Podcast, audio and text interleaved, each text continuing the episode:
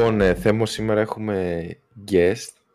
Έτσι, είναι δηλαδή από τα επεισόδια που εμείς ξεκούραστα, φτιάχνουμε καφέ. Εγώ έχω ήδη εδώ πέρα το καφεδάκι μου. Πρωί. Ναι, τίποτα. Μηδέν προετοιμασία σχεδόν. Ναι, το... οριακά τον τίτλο θα τον διαβάσω κι εγώ μαζί σας. ναι, βασικά λοιπόν, θέλα, θέλαμε καιρό να κάνουμε κάτι με κρυπτογραφία και κρυπτονομίσματα σε όλο αυτό το τεχνολογικό κομμάτι που μας ενδιαφέρει πολύ. Ε, αλλά εντάξει δεν είμαστε ειδικοί και, και πίσω όταν στα προηγούμενα χρόνια ε, η κρυπτογραφία γενικότερα και όλα αυτά έχει πολύ ωραία τεχνολογία αλλά μπερδεύεται μαζί και με το όλο το οικονομικό, finance, ε, κερδοσκοπικό κομμάτι και έχει γίνει λίγο ένα αχταρμάς. Ε, οπότε τώρα θα τα αφήσουμε λίγο, να, θα μιλήσουμε πιο πολύ για το τεχνολογικό κομμάτι ας πούμε, που βρισκόμαστε. Αυτό μας ενδιαφέρει τώρα που έχουν ε, καταλαγιάσει λίγο τα πλάματα. Πριν ε, καλωσορίσουμε τον ε, guest, ήθελα να πω ότι είναι και λίγο πυροβολήσαμε τα πόδια μας, γιατί κάνουμε θέμα όταν πέφτει το hype, δηλαδή υποτίθεται σαν content creator, πρέπει να πας με το κύμα, το hype. Δηλαδή, σου λέει καλά, αυτοί τώρα τι μας μιλάνε για κρύπτο. Αυτά ήταν όταν είχαμε κορονοϊό και δεν είχαμε να κάνουμε τα λεφτά μας. Ναι. λοιπόν, μαζί μας είναι ο Παναγιώτης. Γεια σου Παναγιώτη. Καλησπέρα Θέμο, καλησπέρα Γιώργο. Ε... Καλησπέρα για μένα, καλημέρα για τον Γιώργο. Ναι. Κοίταξε, η αλήθεια είναι ότι τώρα έχει άλλαξε η ώρα, χθες, οπότε δεν είμαστε τόσο μακριά πλέον. Δηλαδή και εμένα μεσημεράκι δεν έχουμε την καλησπέρα. Είναι δύο Έτσι, άλλαξε η ώρα στη Χιλή τώρα. Ναι, στη Χιλή είναι πάρα πολύ ωραία. Δηλαδή σου λέει 1η Σεπτέμβρη, αν ξεκινάει η άνοιξη, βάζουμε θερινή ώρα. 1η Μάρτη ξεκινάει το φθινόπωρο, βάζουμε χειμερινή ώρα. Δεν έχει ηλιοστάσια ναι. και, και πανσέλινους και αρκτικούς Είναι αυτά όμως που συνεργάζεσαι με κάποιον στη Χιλή και ενώ νόμιζες ότι έχεις εγώ 7 ώρες διαφορά όταν βάζεις το meeting, ξαφνικά συνειδητοποιείς ότι όχ, ε, τα, δεν είναι τα πια βάζω όλα ηλεκτρονικά που το φτιάχνουν. λοιπόν τώρα, πριν ξεκινήσουμε, έτσι, ειδικά αν μας έχεις ακούσει, ξέρεις ότι στην αρχή πάντα ξεφεύγει η συζήτηση. Πέρσι το Σαββατοκύριακο, την Κυριακή που θα άλλαζε η ώρα, δηλαδή Σάββατο ξημερώματα προς Κυριακής, την Κυριακή 7 η ώρα άνοιγαν οι κάλπες γιατί είχαν ένα ψήφο. Και τι γίνεται, για να μην μπερδευτεί ο κόσμος, αποφάσισαν, ξέρετε κάτι, την ώρα θα την αλλάξουμε την άλλη εβδομάδα. Ναι, αλλά το 2020 δεν το κάνεις αυτό. Όλοι οι υπολογιστές, όλα τα κινητά, όλα αλλάξανε, αλλά η χώρα δεν είχε αλλάξει η ώρα. Γιατί πήγε ένα Σαββατοκύριακο okay. μετά δηλαδή κάποτε που πήγαινες με το χέρι και άλλαζες το ρολόι, ok. Okay. Αλλά απλά μην το κάνεις το 2022. Σου λέω, αλλάξαν τα... όλα τα ηλεκτρονικά, αλλάξαν ώρα. Αλλά η χώρα δεν είχε αλλάξει ώρα. Αυτά τα time zones είναι καταστροφή άμα έχεις ε, ε, κόσμο... Ειδικά προγραμματιστές, ξέρεις όχι και με όποιον συνεργάζεται. Ξέρεις, αν συνεργάζεσαι με δύο-τρεις ανθρώπους που είναι σε δύο-τρία διαφορετικά time zones, ναι. αν αλλάζουν και το καθένα με διαφορετικό, σε διαφορετική χρονική στιγμή, είναι άστα να πάνε. Ναι. Κοίταξε, εμένα αυτό που με σώζει είναι ότι έχω ε, το Eastern Time της Αμερικής. Είμαι στο ίδιο time zone. Οπότε αυτό βοηθάει πολύ σε πολλά πράγματα. Δηλαδή έχω την ίδια ώρα με τη Νέα Υόρκη. Οπότε, okay. βοηθάει σε πολλά. Αλλά τέλος πάντων. Ε, και αφού είπαμε για τα time zones, που δεν νομίζω ότι έχουν, έχει, υπάρχει έστω ένα application των crypto ή κάτι με τα time zones. Θα βρούμε δεν κάτι. Δεν νομίζω. Όχι. Ε, υπάρχει περιθώριο κέρδους εδώ πέρα δηλαδή. να σκεφτούμε κάτι. Ευκαιρία. Να φτιάξουμε το δικό μας time zone και να το κάνουμε NFT. Λοιπόν, το Not Top 10 Time Zone. Λοιπόν, ε, να πούμε λίγο, μας κάνει ξεκινήσουμε λίγο από τον Παναγιώτη να μας πεις ο ίδιος με τι ασχολείται τελευταία. Εντάξει, έχει, έχει είναι πολύ μεγάλη ιστορία στο ελληνικό ίντερνετ, αλλά πες μας λίγο τώρα με τι ασχολείσαι για τα άτομα που, τους πιο νέους που να μην σε έχουν ξαναδεί, δεν ξέρουν. Τώρα δουλεύω σε μια εταιρεία που ονομάζεται WeatherXM και νομίζω ότι ίσως είναι καλύτερα να αναφέρουμε περισσότερες λεπτομέρειες για το τι κάνει στο τέλος αυτής της συζήτησης. Ωραία. Να πω μόνο έτσι επιγραμματικά σαν tagline ότι δημιουργούμε ένα αποκεντρωμένο δίκτυο μετεωρολογικών σταθμών. Μάλιστα, ok. Okay. Okay. Και βρίσκεσαι στην Αθήνα, στην Ελλάδα; Ναι, η, όλη η ομάδα είναι στην Αθήνα, προς το παρόν τουλάχιστον. Η εταιρεία έχει Είναι ελληνική εταιρεία δηλαδή, ναι, ε, ε, με ελληνικούς αλλά... ιδρυτές. Ναι, ναι, ναι. Και όλη η ομάδα είναι Έλληνες προς το παρόν. Ε, έχει φτιαχτεί μια εταιρεία, η εταιρεία ουσιαστικά είναι στη, στην Ελβετία, στο Zug, γιατί υπάρχει μια πιο φιλική έτσι, αντιμετώπιση των θεμάτων που σχετίζονται με κρύπτο. Και επειδή στο project αυτό υπάρχει μέσα και κρύπτο ε, στοιχείο έχει ιδρυθεί εκεί η εταιρεία αλλά όλος ο κόσμος είναι στην Αθήνα προς το Όχι στην Αθήνα, στην Ελλάδα. Υπάρχουν και κάποιοι που είναι στην Κρήτη είναι λίγο σκόρπια Ωραία. Τώρα που σε αυτό για την Ελβετία θυμάμαι ένας φίλος που θέλει να ε, πριν δύο-τρία χρόνια να κάνεις στην Αγγλία με crypto related αλλά ήταν κάτι πολύ άσχετα με bitcoin, κάτι σαν, σαν service ας πούμε, πολύ εφαπτωμενικά σε κρυπτο και δεν μπορούσε να ανοίξει λογαριασμό σε τράπεζα πουθενά στην Αγγλία. Δηλαδή με το που εμφανίζεται κρυπτο κάτι, χ. Δεν ναι, ναι. θέλουν καν να... Όχι, το φιλικό δεν έχει να κάνει. Ο περισσότερος κόσμος όταν ακούει φιλικό νομίζει χαμηλή φορολογία ή μικρότερα κόστη. Όχι, αντίθετα, σε βαράνε. Ναι. Ε, απλά είναι ένα πλαίσιο το οποίο αναγνωρίζει τους όρους που χρησιμοποιούμε σε αυτό το χώρο, δηλαδή καταλαβαίνει τι είναι token, τι είναι utility token, θα πούμε για αυτά τα πράγματα ωραία, κάτω και δεν ε, έρχεσαι αντιμέτωπος με κάποια φορολογική αρχή ή με κάποιο νομοθέτη ο οποίος λέει τι είναι αυτά που κάνεις και δεν ξέρω πώς τα χειρίζομαι και δεν ξέρω αν θα στα βάλω σαν τέτοιο ή σαν άλλο στη, στα asset σου και τα λοιπά. Αυτό είναι το φορολογικό φιλικό, όχι το φορολογικό. Το ότι υπάρχει ένα φιλικό και λίγο πλαίσιο είναι, είναι ότι ναι, ξέρουν πώς να τα χειριστούν τέλος πάντων. Ok, okay, ενδιαφέρον αυτό. Φαντάζομαι η Ελβετία δεν μπορεί να είναι πολύ φιλικό πλαίσιο αν έχεις καράβια. Ξέρω. Δεν θα ξέρω πώς, πώς να τα δηλώσεις. Ποιο σε ποιο λιμάνι είναι. Στη λίμνη. ναι, μια λίμνη όλη και όλοι εκεί στην τέτοια. Και... Ε, ωραία. Ε, να πω εγώ τι θέλω από αυτό το επεισόδιο σήμερα είναι να μάθω λίγο παραπάνω πράγματα κυρίως για την τεχνολογία και πού βρισκόμαστε τώρα και πού θα πάει, πού, πού κατευθύνεται μάλλον. Ε, εγώ προσωπικά όπως και πολλοί κόσμος ε, εντάξει, ακούσαμε ίσως για το bitcoin πρώτη φορά πριν ξέρω, 10 χρόνια όσοι ήταν και λίγο έτσι σαν και εμάς λίγο παραπάνω στην τεχνολογία. Ε, και τα τελευταία χρόνια είχε αυτά τα σε αυτή τη δεκαετία νομίζω υπήρξε και στο σε πιο ευρύ κοινό το ένα με το, με το bitcoin που άρχισε να ανεβαίνει σε αξία οπότε ήρθε ε, το βλέπαν πολύ και σαν επένδυση. Και μετά τελευταία τώρα με το κορονοϊό με τα NFTs που έγινε ένα μεγάλο spike έτσι στις ειδήσεις και έπεσε ας πούμε τώρα δεν ακούγεται ιδιαίτερα πάλι. Μιλάω πάντα στο, στο δημόσιο διάλογο ας πούμε. Ναι, ναι, προφανώς ναι, στους ναι. τεχνολογικούς κύκλους ε, θα συζητούνται αυτά απλώς ε, εμείς δεν ασχολούμαστε ιδιαίτερα. Αυτά θέλουμε να μάθουμε βασικά.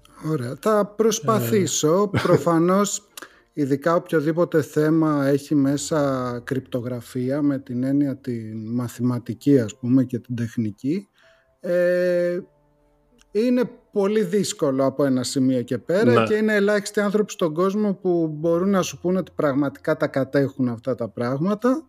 Δεν είμαι ένας από αυτούς, αλλά νομίζω ότι μπορούμε να πούμε κάποια βασικά που θα βοηθήσουν ε, όποιον δεν έχει επαφή με το αντικείμενο να αποκτήσει μια καλύτερη εικόνα. Ωραία, να ξεκινήσουμε από τα βασικά της, της κρυπτογραφίας ε, ε, βασικά. Το, δηλαδή στην πιο απλή μορφή και συγκεκριμένα στο, στο κομμάτι του ίντερνετ πώς χρησιμοποιείται. Γιατί ε, υπάρχει αυτό το κλειδάκι στο browser σε, σε, σε όλους πια ξέρω εγώ που είναι συνήθως ε, κλειδωμένο. Ε, η κλειδαριά, συγγνώμη, το κλειδάκι.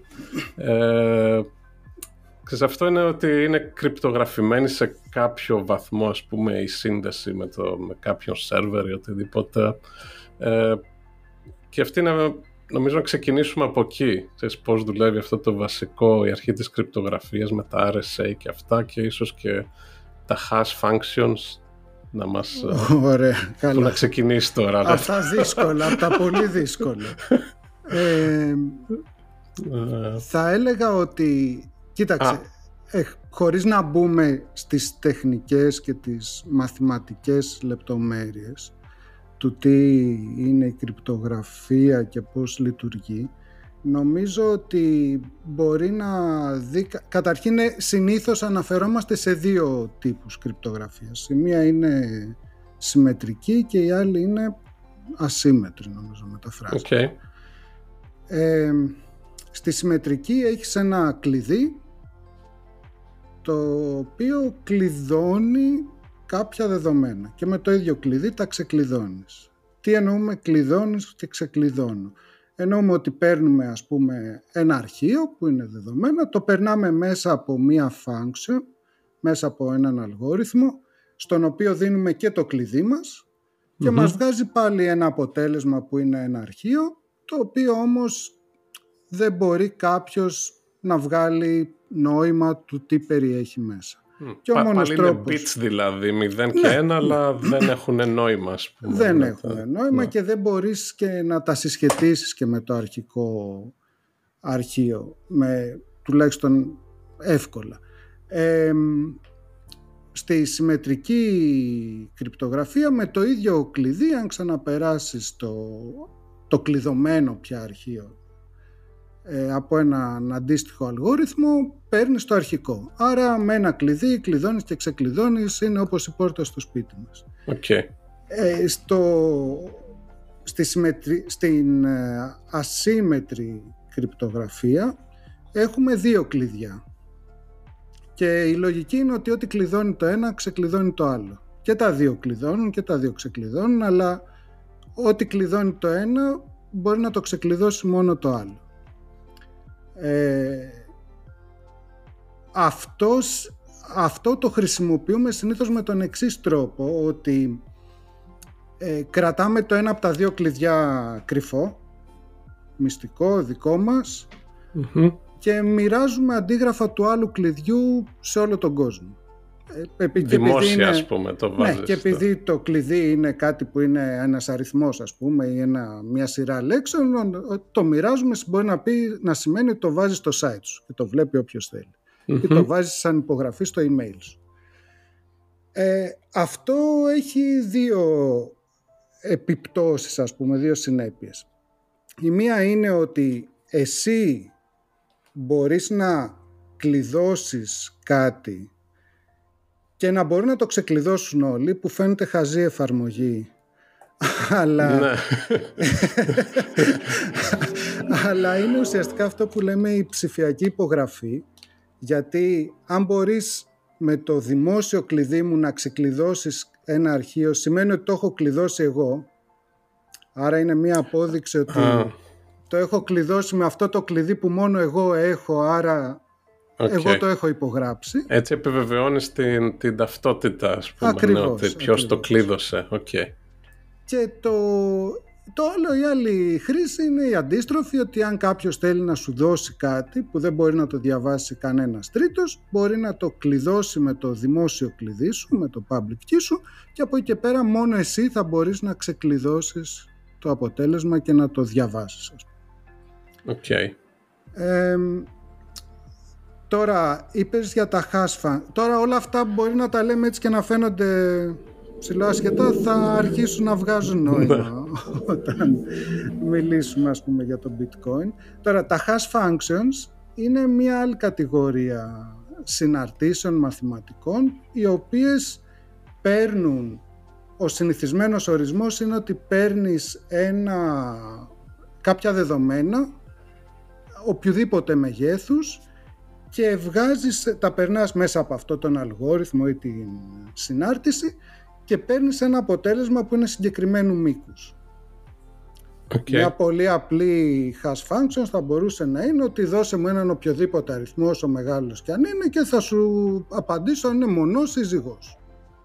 Άρα μου δίνεις okay. έναν αριθμό που έχει ένα εκατομμύριο ψηφία και εγώ σου απαντάω μονός ή ζυγός, δύο αποτελέσματα. Okay. Θα μπορούσες να κάνεις πιο πολύπλοκα hash functions, αυτό δεν είναι και πολύ χρήσιμο όπως το περιέγραψα, ε, που να λες ότι ωραία θα φτιάξω ένα δεκαψήφιο αριθμό που θα έχει ξέρω εγώ ε, στην, θα έχει τα δέκα τελευταία ψηφία του αριθμού που μου έδωσες. Άρα ό,τι okay. και αν μου δώσεις εγώ παίρνω τα δέκα τελευταία ψηφία και σου βγάζω έναν αριθμό. Ε, μία, τα hash functions που μας ενδιαφέρουν συνήθως σε αυτό το χώρο έχουν την εξής ιδιότητα. Έχουν μάλλον κάποιες ιδιότητες που είναι πολύ χρήσιμες. Ε, η μία είναι ότι μπορεί να πάρεις τα αρχικά δεδομένα που θα δώσεις, έστω και μία μικρή μεταβολή να έχουν, θα πάρεις ένα εντελώς διαφορετικό αποτέλεσμα. Okay. Δηλαδή δεν είναι ότι αν μου δώσεις ένα κείμενο που και αλλάξεις μόνο ένα γράμμα, ότι το hash, το hash του θα είναι λίγο διαφορετικό. Θα είναι εντελώς διαφορετικό. Άρα δεν μπορείς να προσδιορίσεις τι ήταν το αρχικό κείμενο. Ε, και το άλλο είναι ότι είναι πολύ δύσκολο να βρεις κάποια δεδομένα που να σου δώσουν ένα συγκεκριμένο χάς. Α, ε, το, το, να το αντιστρέψεις δηλαδή είναι... Ναι, καλά. Καταρχήν δεν αντιστρέφεται ένα προς ένα, το οποίο είναι σημαντικό και πρόβλημα μερικές φορές, είναι αυτά που λέμε τα collisions. Δηλαδή, με, αφού μου λες ότι μπορώ να πάρω, όπως έλεγα πριν, οποιοδήποτε αριθμό και να σου απαντήσω αν είναι μονός ή ζυγός, να κρατήσω μόνο τα τελευταία τρία ψηφία και αυτό είναι ένα hash function, ε, αυτό έχει πάρα πολλά collisions. Υπάρχουν πάρα πάρα πολλοί αριθμοί που έχουν τα ίδια τελευταία τρία ψηφία και όλοι ναι. θα μου δίναν το ίδιο hash. Ναι. Ε, όμως στα hash functions που χρησιμοποιούνται στην κρυπτογραφία και σε τέτοιες εφαρμογές ε, είναι πολύ δύσκολο να βρεις τι θα έπρεπε να χρησιμοποιήσεις για να παράξεις ένα συγκεκριμένο hash. Ok. Okay. Αυτό που, που ήξερα εγώ έχει να κάνει με, τους, αυτό με, την παραγοντοποίηση των αριθμών ότι δεν ξέρω αν χρησιμοποιείται αυτό και τώρα. Αυτό που έχω διαβάσει είναι ότι ε, παίρνεις δύο πολύ μεγάλους αριθμούς, τους πολλαπλασιάζεις ε, μαζί, βγάζει ένα τρίτο αριθμό που είναι επίσης πιο μεγάλος το να το κάνεις αυτό το βήμα είναι εύκολο. Αν σου δώσω δηλαδή τους δύο αριθμούς μπορείς να βρεις εύκολα. Αλλά το να πάρεις έναν, ε, το αποτέλεσμα, τον πολύ μεγάλο αριθμό και να προσπαθείς να το αναστρέψεις, να βρεις δηλαδή τα δύο νούμερα, είναι ε, υπολογιστικά, ας πούμε, παίρνει αιώνες, ε, αυτό, είναι, αδύνατο. Αυτό χρησιμοποιείται στην ασύμετρη κρυπτογραφία. Okay. Είναι ουσιαστικά ο τρόπος για να φτιάξεις δύο κλειδιά. Το, okay άρα και, το Άρα και τα hash functions είναι παρόμοιο με την έννοια ότι είναι εύκολο να παράγεις ένα hash function, το μάλλον ναι, το hash function είναι αυτό το φίλτρο το οποίο θα σου δώσει το αποτέλεσμα, έτσι; Ναι. Το, okay. Και το hash είναι το αποτέλεσμα. Ναι, είναι πολύ εύκολο να κάνεις hash ε, ενός αρχείου ας πούμε. Okay. Είναι κάτι που γίνεται αστραπιαίας σε οποιοδήποτε υπολογιστή και στο σπίτι μας οπουδήποτε. Ε, είναι πάρα πολύ δύσκολο γιατί ουσιαστικά πρέπει να κάνεις brute force attack να βρεις ε, ένα κείμενο ή ένα αρχείο που θα σου έδινε ένα συγκεκριμένο hash. Ok. Okay. Α, πρέπει να κάνεις ένα for loop ή κάτι, ξέρω, να ναι, περάσει από πολλά αυτά μέχρι... Ok, okay, μάλιστα. Ωραία. So far so good. ε, σε αυτό βασίζεται και το proof of work του bitcoin.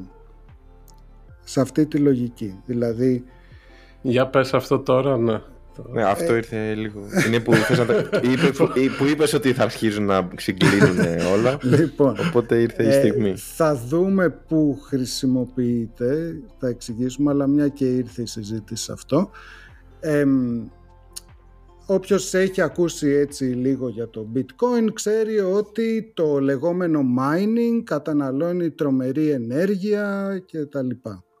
Μπράβο, ναι. Γιατί τόσο αυτό Γιατί, το...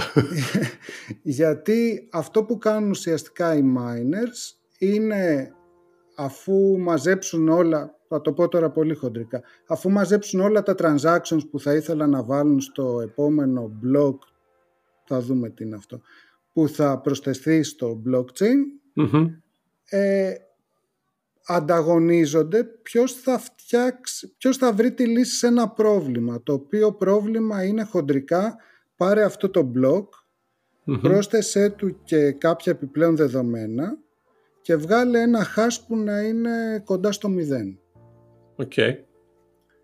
Ε, αυτό λοιπόν, επειδή ο μόνος τρόπος να το κάνεις είναι brute force attack ε, και γι' αυτό δεν λένε και να βρεις ε, το απόλυτο, λένε να συμπίπτει σε τόσα ψηφία. Αυτό εννοώ κοντά σε μηδέν. Okay. Δηλαδή, ε, δηλαδή βγάζουν ένα αποτέλεσμα που είναι δεν θυμάμαι πόσα bytes και σου λένε να είναι τόσα bits μηδενικά ας πούμε. Αυτό okay. ποιος το καθορίζει που λες βγάζουν ένα... Ε, το ίδιο το δίκτυο μπορούμε να δούμε μετά. Ε, αυτό λοιπόν που κάνουν είναι brute force attack. Αρχίζουν και δοκιμάζουν.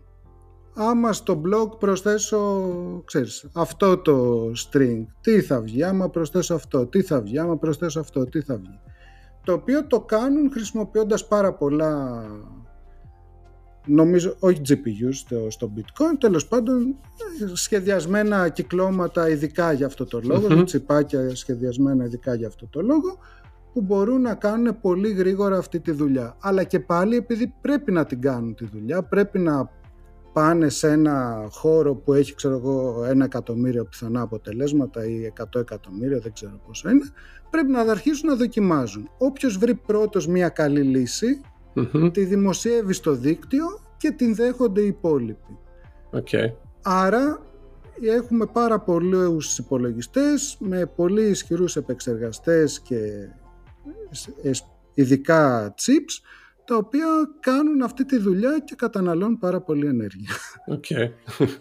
Αυτό είναι το που προσθέτουν στο blockchain που λέμε. Δηλαδή ναι. υπάρχει αυτή η αλυσίδα από blocks και, και, ναι, και... πάμε να δούμε τι είναι αυτά τα blocks. Λοιπόν, ναι.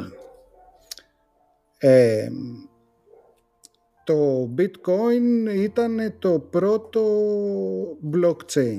Τι είναι ένα blockchain? Ένα blockchain είναι μία αλληλουχία θα μπορούσε να το σκεφτεί κάποιος σαν το, πώς το λένε, στις δημόσιες υπηρεσίες, το πρωτόκολλο. OK. Okay. αριθμό πρωτοκόλλου πρώτα και μετά έχεις, όλα όπως τα άλλα. Έχεις αριθμό πρωτοκόλλου και λες ότι έκανα submit αυτό το αίτημα, αυτό το έγγραφο αυτό το transaction και πήρε αριθμό πρωτοκόλλου και ξέρω πλέον ότι είναι το 153 και ο επομενος θα είναι το 154 και ότι το, υπά, το ότι υπάρχει αυτό το ledger, αυτό το κατάστοιχο στο οποίο καταγράφονται όλα και δεν μπορεί κάποιος ξαφνικά να πάει να βάλει στη μέση κάτι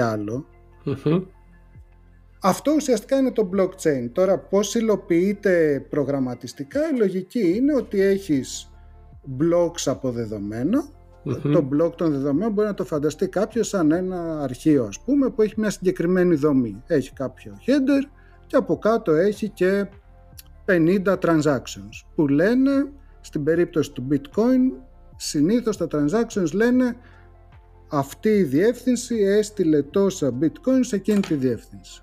Το περιεχόμενο του blog δηλαδή είναι πληροφορίες για τη συναλλαγή. Σωστά. Είναι transactions. Το okay. κυρίως περιεχόμενο του blog είναι transactions. Okay. Τώρα, ε, το κάθε blog που προστίθεται, επειδή εδώ δεν έχουμε κάπου μία σελίδα να γράφονται και να ξέρεις ποιο είναι πρώτο και ποιο είναι μετά, έχει ένα link στο προηγούμενο blog και λέει το προηγούμενο blog ήταν εκείνο το blog με hash τάδε. ε, αυτό λοιπόν δημιουργεί μια αλυσίδα την οποία είναι πολύ δύσκολο να, τη, να πας εσύ και να φτιάξεις ένα ενδιάμεσο blog που έχει κάποια transactions που δεν θα έπρεπε να υπάρχουν και να, να είναι και πάλι valid. Γιατί το ένα blog, το επόμενο μάλλον συνδέεται με το προηγούμενο και το μεθεπόμενο συνδέεται με, το, με αυτό που έφτιαξες πριν από αυτό και τα λοιπά και δημιουργείται μια λυσίδα που το ένα δείχνει στο προηγούμενο με έναν τρόπο που είναι δύσκολο να τον φτιάξεις διαφορετικά. Οπότε και... branches δεν υπάρχουν. Δεν γίνεται να συνδεθείς με δύο ή κάτι Υπάρχει περίπτωση να δημιουργηθούν branches. Γιατί όπως είπαμε, ε, σκέψω ότι έχεις ας πούμε χίλιους, φαντάζομαι στο bitcoin είναι πολύ περισσότεροι, υπολογιστές οι οποίοι προσπαθούν να λύσουν αυτό το πρόβλημα. Μπορεί να βρουν και δύο, μία λύση Και μπορεί να είναι και λίγο διαφορετική η λύση. Και μπορεί στο blog που έχει φτιάξει ο καθένας να έχει βάλει λίγο διαφορετικά transactions. Γιατί όλος ο κόσμος κάνει submit τα transactions που θέλει να κάνει και είναι δουλειά του miner να διαλέξει πόσα χωράνε σε ένα blog για να τα βάλει και τα επόμενα θα τα βάλει στο επόμενο. Άρα μπορεί αυτό το blog που φτιάξα εγώ να έχει λίγο διαφορετικά transactions από το blog που φτιάξες εσύ παρόλο που μετά από δεν ξέρω, 5 ώρες πιθανότατα τα ίδια transactions θα είχαμε βάλει και οι δύο σε διαδοχικά blogs.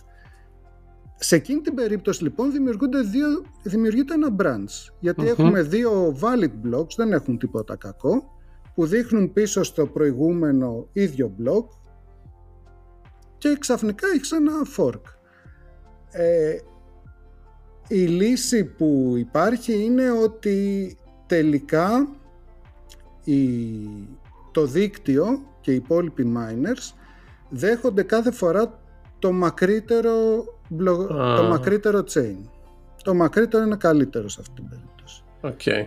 Ε, οπότε παρόλο που μπορεί να κάνουμε αυτό το fork εκείνη τη στιγμή είναι προσωρινό αυτό κάποιοι θα πάρουν το ένα κομμάτι το ένα κλαδί του δέντρου κάποιοι θα πάρουν το αλλο μετά από 10 λεπτά κάποιος θα έχει φτιάξει ένα καινούριο valid block που θα το έχει βάλει ή στο ένα κλαδί στο άλλο ανάλογα με το που δούλευε και ξαφνικά το ένα branch θα είναι πιο μακρύ από το άλλο και αυτό θα θεωρείται valid από το δίκτυο στη συνέχεια. Okay, άρα υπάρχουν μικρά κλαδάκια, ας πούμε, αλλά είναι συνήθως κοντά, κοντά σε διακλαδώσεις. Και γι' αυτό ναι. Ε, όποιος έχει χρησιμοποιήσει κάποιο exchange ή κάτι τέτοιο για να μεταφέρει ας πούμε bitcoin μπορεί να δει ότι περιμένουν τρία block confirmations ή πέντε block confirmations. Γιατί όσο περισσότερα από τη στιγμή που μπαίνει ένα block που έχει το, transaction, το δικό σου το transaction είναι ένα confirmation.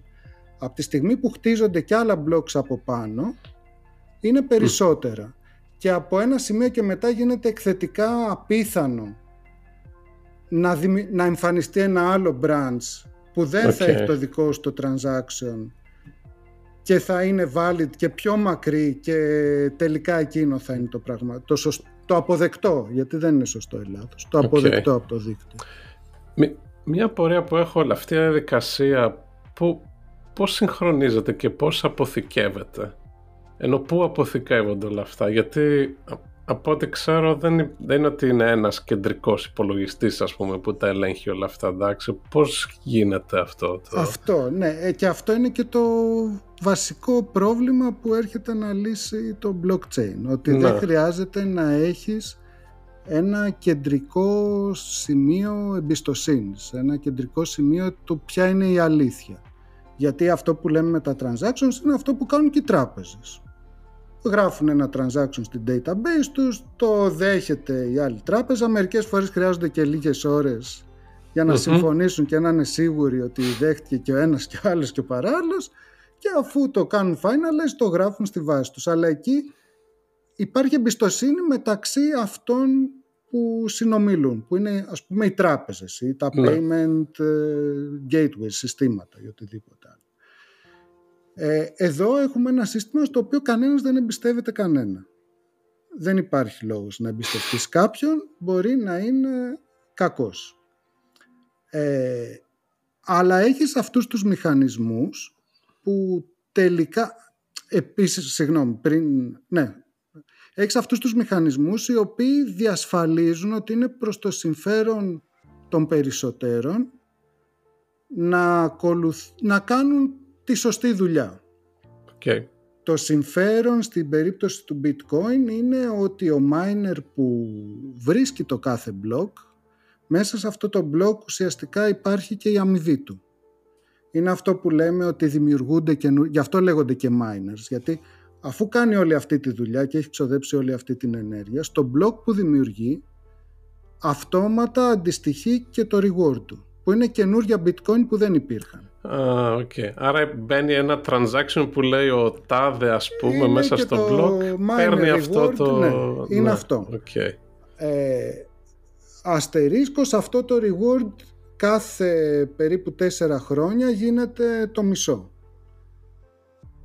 Ε, δεν, δεν ξέρω πόσο είναι τώρα, νομίζω ότι αυτή τη στιγμή είναι, αν δεν κάνω λάθος, δύο bitcoin. Μπορεί να κάνω πολύ λάθος, δεν ξέρω, δεν το έχω παρακολουθήσει. Και γι' αυτό επειδή είναι το μισό και το μισό και το μισό κάθε τόσο, κάθε τέσσερα χρόνια, ε, αυτή, το συνολικός αριθμός των bitcoin που μπορούν να γίνουν mine είναι ασυμπτωτικά κοντά στα 21 εκατομμύρια. Okay. Ε, δεν θα φτάσουμε ποτέ στα 21 εκατομμύρια, αλλά κάποια στιγμή το reward θα είναι πάρα πολύ μικρό και ποτέ δεν, θα, ναι. δεν είναι 21 ακριβώς, νομίζω ότι είναι 21 κάτι. Ε, δεν θα ξεπεράσει αυτό το όριο αυτής της ακολουθίας τέλος πάντων. Okay. Ε, Οπότε οι miners έχουν ε, λόγο να κάνουν σωστά τη δουλειά τους γιατί αν κάποιος δεν κάνει σωστά τη δουλειά του ε, δεν θα πάρει το reward που είναι σημαντικό. Οκ. ναι. Μάλιστα. Άρα υπάρχει, okay. υπάρχει αυτή η αμοιβή που είναι στο ίδιο το bitcoin, με το ίδιο το νόμισμα. Δηλαδή κάνεις τη δουλειά και πληρώνεσαι το ίδιο στο νόμισμα το οποίο έκανες δουλειά για να επιβεβαιώσεις ουσιαστικά τις παλιές συνδιαλλαγές. Είναι το νόμισμα αυτού του οικονομικού συστήματος κατά OK. Okay. Και ε, κόλλησα τώρα. Ήθελα να ρωτήσω μετά για τα exchanges, γιατί πώς ε, τα, τα bitcoin exchanges ας πούμε. Ε, εκεί τι... ήθελα να το πω και εγώ. Δηλαδή πώς πάμε στη πρακτική χρήση και για... ε, επίσης κάτι άλλο, μάλλον γιατί πριν φύγουμε. Ε, το κάθε block είπες είναι μια συναλλαγή στο πούμε ένα transaction. είναι πολλά transactions. Πολλά μαζί, κάθε ναι. block. Ναι, και αλλά... ένα κάθε 10 λεπτά ας πούμε. Okay. Απλά έχω, έχω χάσει το εξής, γιατί δεν, δεν έχει τύχει να ασχοληθώ καθόλου με αυτό. Ε, αν εσύ που είσαι miner βρεις ε, λύση σε αυτό το πρόβλημα που είναι αποδεκτή, είπες ότι προσθέτεις ένα block. Ωραία. Και αυτόματα το ότι υπάρχει αυτό το block που με κάποιο τρόπο είσαι συνδεδε... είναι συνδεδεμένο με σένα, σαν χρήστης ας το πούμε, ε, είναι σαν ένας τρόπος να αποδείξεις ότι το βρήκα εγώ και έβαλα αυτό το blog άρα έχω και μία αξία. Ωραία. Παίρνω Έχει, την ανταμοιβή μου. Την ανταμοιβή ναι. Ε, αν εγώ μία, μία συναλλαγή μεταξύ εμένα και εσένα χρηματική δηλαδή να σου στείλω ξέρω εγώ ένα bitcoin δηλαδή τα νούμερα ναι. το λέω απλά για να είναι εύκολο αυτό είναι αντίστοιχα και αυτό ένα block που θα μπει στο blockchain. Είναι ένα από τα transactions που θα μπουν στο blockchain. OK. Okay. Αποτελεί... Okay. Και όταν λέμε ε... προσθέτει... Όχι, συγγνώμη, ολοκλήρωση. Όχι, γιατί ε, ε, δεν... Ε, ήμουνα λίγο, δεν είχα καταλάβει αν τα blocks που προστίθενται είναι καινούρια coins που βρίσκει ο miner. Όχι, τα καινούρια coins που δημιουργούνται είναι ουσιαστικά Μπορεί να είναι και αυτά. Είναι και κάθε μπλοκ όταν δημιουργείται έχει μέσα και το reward του miner που το δημιούργησε. Η διεύθυνση του miner που το δημιούργησε παίρνει ένα reward. Αλλά αυτό είναι το δευτερεύον από μια άποψη στοιχείο. Το πρωτεύον είναι ότι περιέχει μέσα έναν αριθμό από transactions που είναι μεταφορές bitcoin από και προς διευθύνσεις bitcoin. Ε, και όταν λέμε προστίθεται ένα blog δεν υπάρχει κάπου κεντρικά κάτι που λες ωραία παιδιά τώρα βάζω το δικό μου blog. Είναι ένα peer-to-peer network στο οποίο εμφανίζεται κάποιος και λέει παιδιά βρήκα ένα blog. Και θα μου πεις και γιατί να δεχτώ εγώ το blog σου; Να. Και να πάρεις εσύ το reward που σε ξέρω κιόλας και σε αντιπαθώ και δεν θέλω. Και... Όχι, θα βρω το δικό μου. Θα περιμένω λίγο περισσότερο και θα βρω το δικό μου. Αλλά αν δεν δεχτείς ένα valid block, ε, κινδυνεύεις, ε, άρα εσύ αρχίζεις και, και λειτουργείς στο προηγούμενο που είχαν βρει. Δηλαδή εσύ λειτουργείς σε ένα blockchain που έχει μήκος ξέρω εγώ 100 και όλοι οι άλλοι που το δέχτηκαν έχουν σε ένα μήκος που έχει 101. Άρα ακόμα και αν βρεις εσύ ένα καινούριο block έχει φύγει αλλού ήδη το... Οι άλλοι θα είναι πιο μακριά, άρα δεν θα το υπολογίσουν καν το δικό σου. Okay. Άρα έχεις κίνητρο να πεις ωραία αφού το βρήκε ο Παναγιώτης το βάζω κι εγώ και προχωράμε στα επόμενα transactions για το, στα επόμενα 10 λεπτά ποιος θα φτιάξει το επόμενο block okay. Αυτό είναι τελείως αυτοματοποιημένο που συζητάμε έτσι. Ναι, ναι, ναι, ναι, όχι. Λέω πώς λειτουργεί η λογική από πίσω. Ναι. Αυτά γίνονται αυτό. Εντάξει, εγώ το λέω για να, το... να είναι ξεκάθαρο. και, και εκεί μπαίνει και η αλλαγή της, ε, της δυσκολίας του προβλήματος που λέγαμε πριν, ότι αν κάποια στιγμή τα blocks δημιουργούνται πιο γρήγορα από όσο θα έπρεπε, κάθε 10 λεπτά περίπου, ε, τότε αυξάνουν την πολυπλοκότητα. Πώς, γιατί μπορεί να δημιουργούνται πιο γρήγορα τα blocks; Γιατί ξαφνικά μπήκαν άλλοι ένα εκατομμύριο miners στο δικτυο Ε, προφανώς μέχρι τώρα είχαμε ένα εκατομμύριο που προσπάθησαν να λύσουν το πρόβλημα, ξαφνικά έχουμε δύο εκατομμύρια που προσπαθούν να λύσουν το πρόβλημα, παράλληλα θα το λύσουν πιο γρήγορα. Ε, αυξάνει το δίκτυο την πολυπλοκότητά του, του προβλή... την πολυπλοκότητα, την ακρίβεια που πρέπει να βρεις τη λύση σου ουσιαστικά, το πόσα bits πρέπει να είναι σωστά, ώστε πλέον να είναι ακόμα πιο δύσκολο. Ή αντίστοιχα την κάνει πιο εύκολη αν για κάποιο λόγο φύγουν miners από το δίκτυο. Οκ. Ε, μια ερώτηση που είχα είναι στο... Ε, για να υπολογίσεις το επόμενο block ας πούμε στη συνάρτησή σου σαν input βάζεις όλο το chain ή μόνο το προηγούμενο block μόνο; όχι. ε, χρειάζεται; Σαν, ε, σαν περιεχόμενο βάζεις μόνο το hash του προηγούμενου block. Όμως, okay. για να είναι valid το block που προτείνει στο δίκτυο, πρέπει τα transactions που λες μέσα να είναι valid. Και το να είναι valid σημαίνει εγώ δεν μπορώ να πω ότι στέλνω 3 bitcoin σε σένα ενώ δεν έχω 3 bitcoin. Άρα πρέπει οι miners όλοι να τσεκάρουν ότι στην ιστορία όλου του blockchain του bitcoin όταν ήρθε αυτό το transaction που έλεγε ότι ο Παναγιώτης στέλνει 3 bitcoin στο θέμα είχε 3 bitcoin balance. Okay. Άρα okay. κατά κάποιο τρόπο πρέπει να το έχεις όλο το blockchain. Ο miner πρέπει να το έχει όλο στη διάθεσή του. OK, okay, μάλιστα. Ε, επόμενη ερώτηση τώρα είναι το... OK, okay, καταλάβαμε λίγο το bitcoin πώς χρησιμοποιείται. Υπάρχουν και ένα άλλο σωρό νομίσματα ναι. ε, τώρα. Και μετά θα πάμε σε πράγματα που δεν είναι νομίσματα ίσως. Το... Αλλά τι διαφορά, τι διαφορά έχουν το ένα από το άλλο; Δηλαδή το... Κοίταξε, υπάρχουν κάποια, ε, αμέσως αφού βγήκε το bitcoin, ε, καταρχήν βγήκαν πάρα πολλά forks. Γιατί δεν είναι τίποτα. Άμα πάρεις τον κώδικα, μπορείς να αλλάξεις κάποιους παραμέτρους. Okay. Για παράδειγμα, Απλώς το, μπορείς... το βαφτίζεις όμως διαφορετικά. Litecoin. Το, το λες Litecoin, ξέρω. Litecoin, το λες... ναι. Υπάρχουν άπειρα. Λέω το Litecoin γιατί είναι από αυτά που είχε επιβιώσει κατά κάποιο τρόπο. Ναι. Ε, και λες ότι ωραία θα είναι σαν το bitcoin αλλά ας πούμε δεν θα έχει δεν θα μειώνεται στο μισό το, το reward των miners κάθε τέσσερα χρόνια. Θα, δεν θα μειώνεται ποτέ ας πούμε θα μπορούσες να πεις. Υπήρχαν κάποια τέτοια τα οποία είχαν ουσιαστικά άπειρο inflation. Okay. Έλεγαν, είναι ένα άλλο οικονομικό σύστημα. Ναι. Δημιουργούμε συνέχεια καινούργια coins και υπήρχε μια θεωρία ότι μπορεί να λειτουργήσει για κάποιο λόγο αυτό ε, ή μπορεί να πεις ότι όχι δεν θα είναι 21 που θα τα φτάσουμε σχεδόν ξέρεις το μεγαλύτερο μέρος του σε, δεν ξέρω, σε 20 χρόνια πόσο είναι για το bitcoin θα είναι 100 εκατομμύρια coins από το δικό μου που φτιάχνω και θα τα φτάσουμε σε 100 χρόνια. Γιατί, γιατί θέλω να είναι λίγο διαφορετική η καμπύλη. Okay. Αυτά τώρα είναι variations στο ίδιο ναι, θέμα, ναι. έτσι, παραλλαγές του ίδιου θέματος, του bitcoin.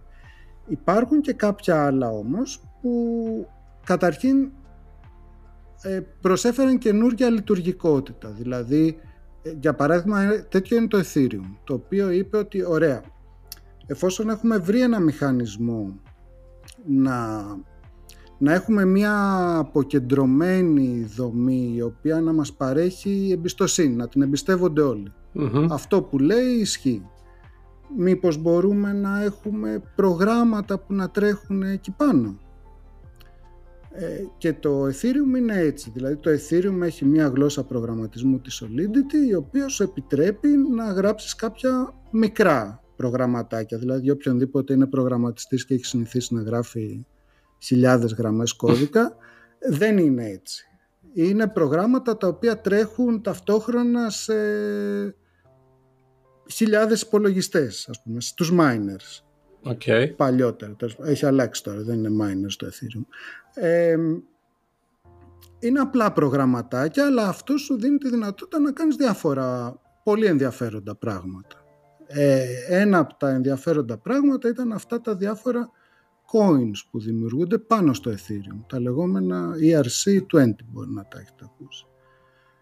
Τα οποία τι είναι, είναι το προγραμματάκι ενός τέτοιου coin είναι ουσιαστικά μια βάση δεδομένων που λέει το balance αυτού του χρήστη είναι 1, το balance του άλλου χρήστη είναι 2 και έχει και μία δύο functions που είναι μετέφερε από εδώ εκεί και τα λοιπά.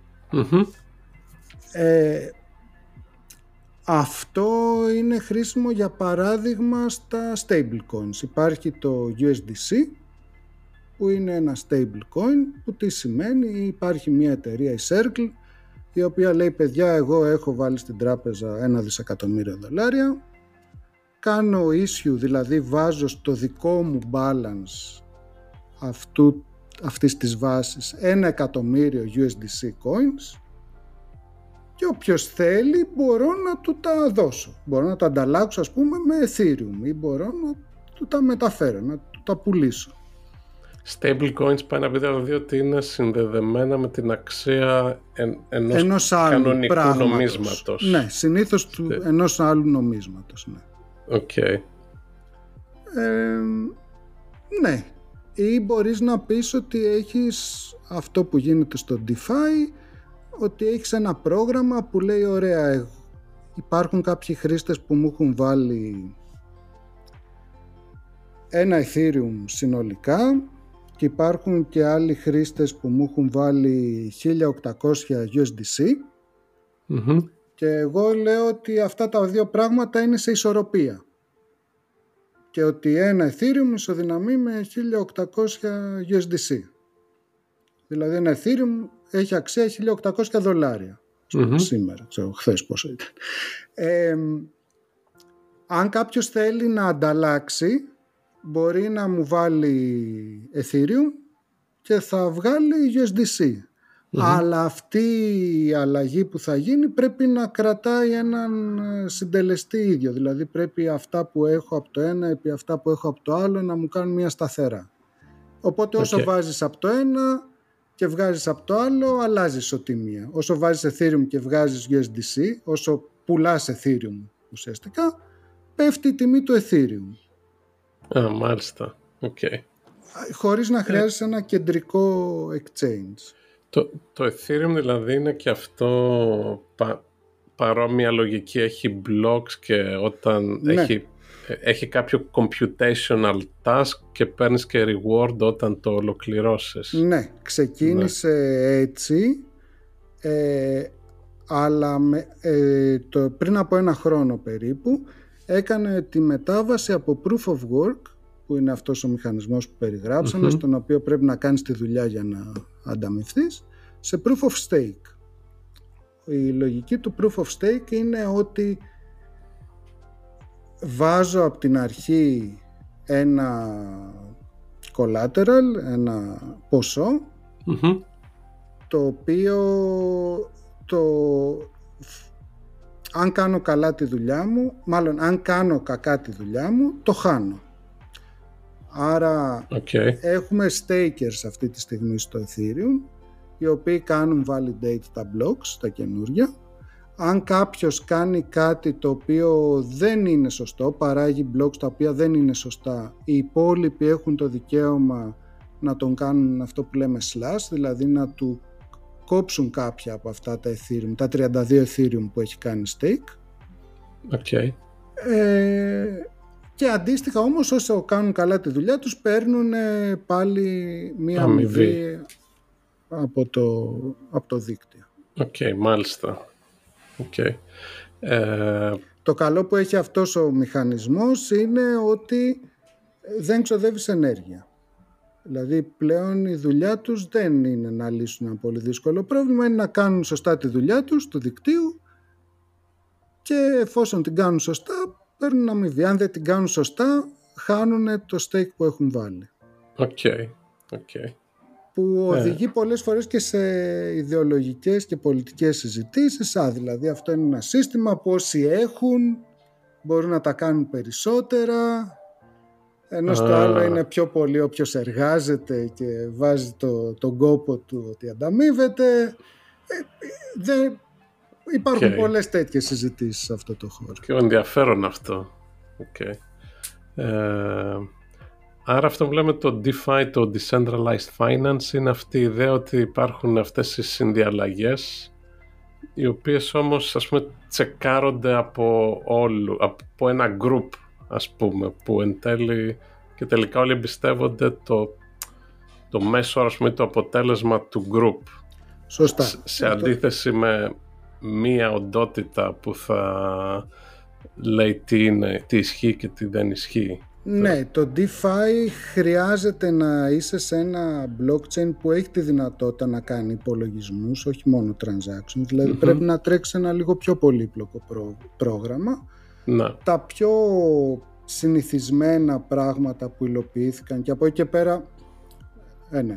Ε, τα πιο συνηθισμένα πράγματα που υλοποιήθηκαν είναι τα λεγόμενα automatic market makers που είναι ουσιαστικά exchanges τα οποία λειτουργούν αυτόματα είναι αυτό που έλεγα ότι έχεις ένα pool που βάζεις και από τα δύο όσο βγάζεις από το ένα αυξάνεται η αξία του άλλου κτλ. Και υπάρχουν και τα δάνεια, τα collateralized loans που η λογική τους είναι ότι εγώ ας πούμε έχω ε, 10 Ethereum που αξίζουν αυτή τη στιγμή 17.000 δολάρια.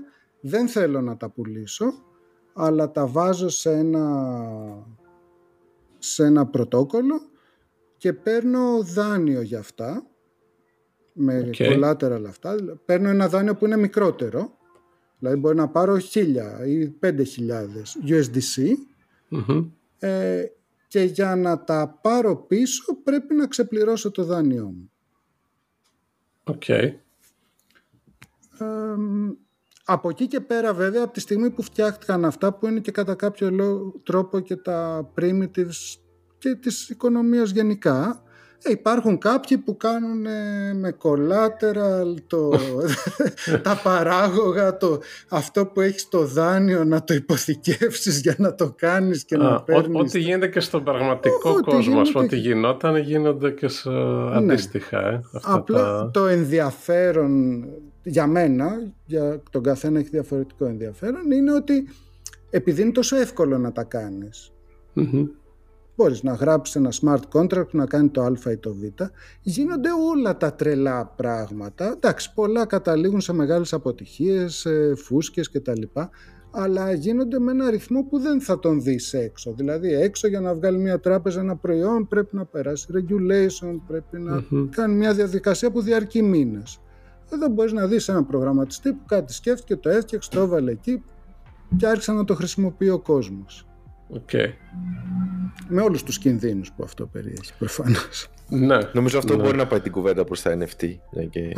Σωστά. Λοιπόν, τα NFTs είναι ένα αντίστοιχο smart contract το οποίο λέει ωραία, φτιάξατε αυτά που είπα πριν τα ERC20. Τα ERC20 είναι αυτό που λέμε fungible. Με ποια λογική, ότι ένα USDC που έλεγα πριν ας πούμε, με ένα άλλο USDC είναι ακριβώς το ίδιο. Όπως και ένα δολάριο με ένα άλλο δολάριο και ένα 5 ευρώ με ένα άλλο 5 ευρώ. Δεν έχουν διαφορά. υπάρχουν όμως πράγματα στον κόσμο μας που έχουν διαφορά. Ένας πίνακας του Πικάσο με έναν άλλο πίνακα του Πικάσο δεν είναι το ίδιο, δεν είναι εδώ σε αυτόν παρά ναι. αυτόν. Έχει διαφορά. Και, προ, και προφανώς ένας πίνακας δικός μου από έναν του Πικάσο. ε, αυτό είναι το non-fungible κομμάτι. Αυτό λοιπόν είναι το non-fungible. Το NF μάλιστα. Ε, ναι. Τα non-fungible tokens, τα NFTs, είναι λοιπόν το αντίστοιχο μοντέλο που είπα πριν, ότι φτιάχνεις ένα πρόγραμμα που κρατάει μια βάση και λέει ότι ο Παναγιώτης έχει το 1, ο Θέμος έχει το 2, ο Γιώργος έχει το 3. Δεν είναι μεταξύ τους ίδια αυτά, είναι λίγο διαφορετικά. Okay. Ή πολύ διαφορετικά. Ε... Okay. Άρα, so, για να το καταλάβω, ενώ ας πούμε στο bitcoin το token είναι το bitcoin και είναι ίδιο, δηλαδή bitcoin δικό μου το δικό σου ένα είναι το ίδιο. Στα, σε αυτή την περίπτωση έχουμε από ένα token αλλά είναι διαφορετικό πράγμα. Σωστά. πούμε, το... okay. Η, τυπική χρήση που έκανε και το μεγάλο BAM είναι να αντιστοιχίσει κάθε ένα από αυτά τα tokens που έφτιαξες σε μια εικόνα. Okay. Ναι. Ναι. Άρα λες ότι αυτή η εικόνα που έχω εγώ είναι διαφορετική από την εικόνα που έχεις εσύ, γιατί είναι όντως διαφορετικές. Okay. Ε, ε, αλλά υπάρχει, αυτό ότι είναι διαφορετικές σαν εικόνες δεν είναι μόνο ότι το βλέπω εγώ, αλλά είναι και εύκολο προγραμματιστικά να το δείξω γιατί έχουν διαφορετικό ID, ένα NFT smart contract. Ε, εκεί που έγινε το μεγάλο BAM είναι με κάποια έφτιαξαν κάποιοι όπως είναι τα CryptoPunks ένα smart contract που έλεγε ωραία θα φτιάξουμε 10.000 εικόνες που είναι variations του ίδιου Είναι ξέρω εγώ αυτοί τα CryptoPunks που ο Έλληνας έχει διαφορετικά καπέλο, διαφορετικό έχουμε πέντε διαφορετικά καπέλα, δύο διαφορετικά μάτια, τρία διαφορετικά δεν ξέρω, χρώμα δέρματος και κάνεις όλους αυτούς τους συνδυασμούς και βγάζεις 100.000 διαφορετικά. Okay. Ε, 10 τώρα για εικόνα σαν avatar ας πούμε, ναι. σαν skin. Ναι, ναι. Το, ναι. 10.000 διαφορετικά, ναι. συγγνώμη, στην περίπτωση του, των CryptoPunks.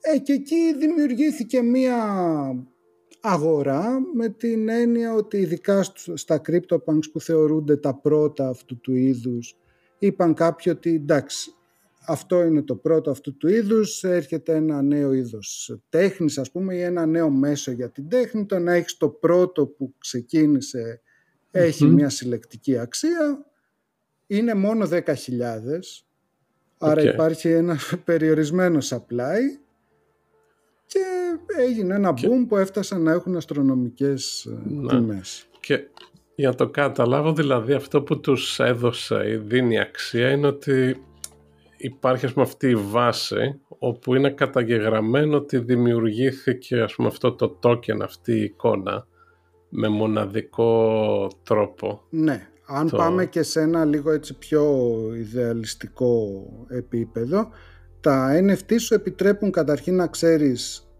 πότε δημιουργήθηκε το συγκεκριμένο token, ε, από ποιον, γιατί τη διεύθυνση που το δημιούργησε, άρα μπορείς να ξέρεις και ότι είναι το αυθεντικο Ε, το ότι αυτό που λέγανε μα το κάνω copy-paste, το, ξέρεις, το NFT που αξίζει το κάνω screenshot. ένα εκατομμύριο, ναι, το κάνω screenshot. Εντάξει, και εγώ μπορώ να κάνω screenshot τη Μόνα Λίζα, αλλά δεν είναι. Ναι. Ε, μπορεί για κάποιους να πεις εντάξει το ίδιο πράγμα είναι για μένα είτε βάλω μια εικόνα ξέρεις μια καλή ρέπλικα της Μόνα Λίζα στον τοίχο μου είτε βάλω το original για μένα το ίδιο Ναι, για κάποιους όμως δεν είναι το ίδιο.